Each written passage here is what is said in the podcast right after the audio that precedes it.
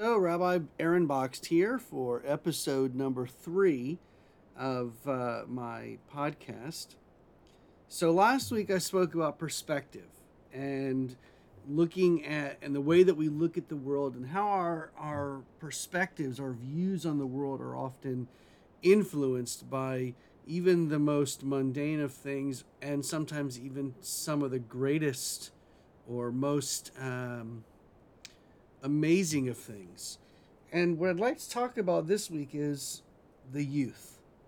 I know it's cliche, you know, the youth are our future, but there's there's so much truth to that. So I, I had the amazing blessing and opportunity of spending uh, a little over 24 hours um, with a group of teens from Jewish teens from uh, parts of Florida, from Ocala all the way down to, I guess, Miami. And um, it was really amazing to sort of watch them interact with each other and think back to how life was like when I was a teenager, when I was in this youth group organization. And although there are lots of similarities between when I was a kid to when these guys are a kid, there are lots of differences as well. You know, the kids today, especially teenagers and high school students, are really faced with a lot more stuff in some respects than we ever were.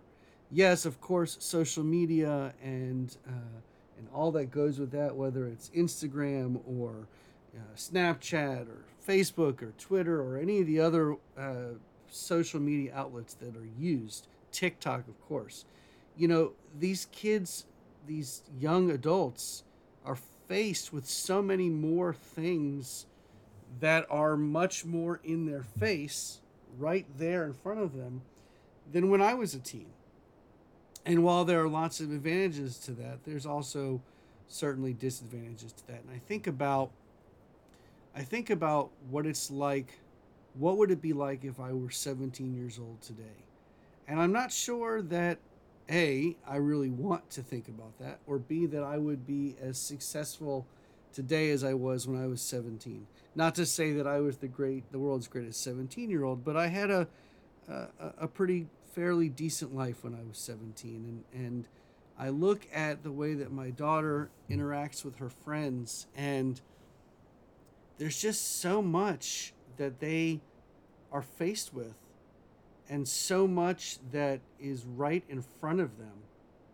And I think about could it have been that way for me when I was 17 or older generations when they were 17?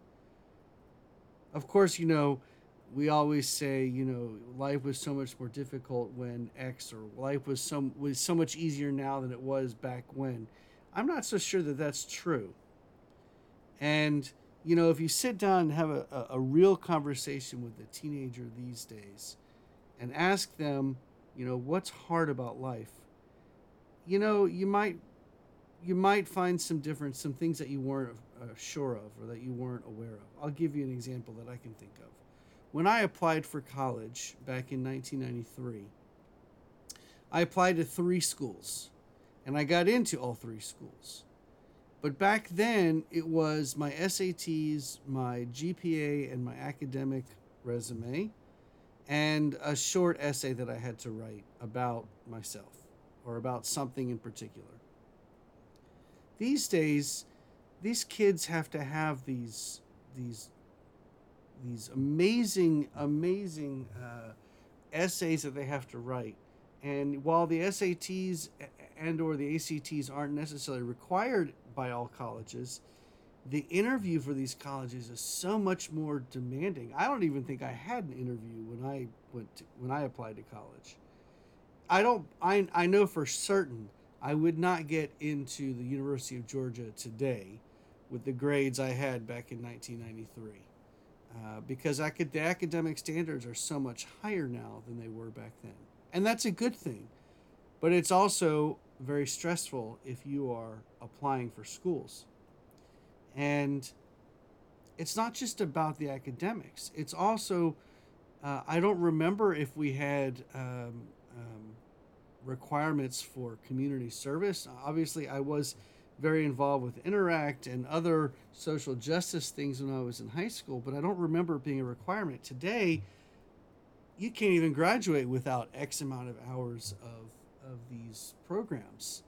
And I just feel like, you know, taking AP classes back in the 90s was hard, but today it seems almost impossible. Yet these kids are able to do it and do well.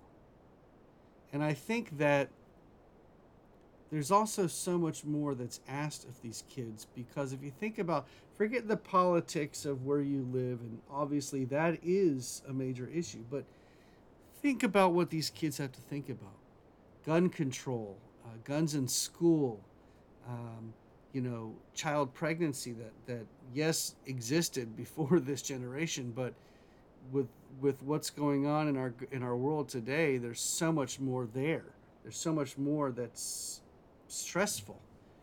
Um, and I I I I, I would be remiss if I didn't think about how much life could be easier if these kids had a few less stressors. And um, I was always taught that the job of adults is to make life easier for the kids that come after us. And uh, I, I hope to God that we're doing that, but I, I'm not sure. Have we made life harder in many ways or in some ways? Uh, and I think that that is really you know if you if you sit there and have a conversation with a teenager about their day at school or about what's going on in their mind uh, I, I I think that it would be very different today than 10 years ago 20 years ago 30 years ago and so on and so forth. Um, there were pressures back then but there are different pressures now different stresses now. And um, I really hope that as we move forward in the future, that we can do better for our youth and do better for our teens. And instead of just automatically assuming that life is going to be easier for them or that life is easier for them, take some time to actually think about and talk to them and find out, you know, what are the areas of their life that are the most demanding? And how can we, as the adults in their lives, how can we make their lives easier or or or less demanding i guess is the right way of looking at it. Um, just something to think about this week. I uh, hope you ha- all have a wonderful rest of your week and uh, weekend. And uh, i'll see you next week at my next podcast. Thanks for listening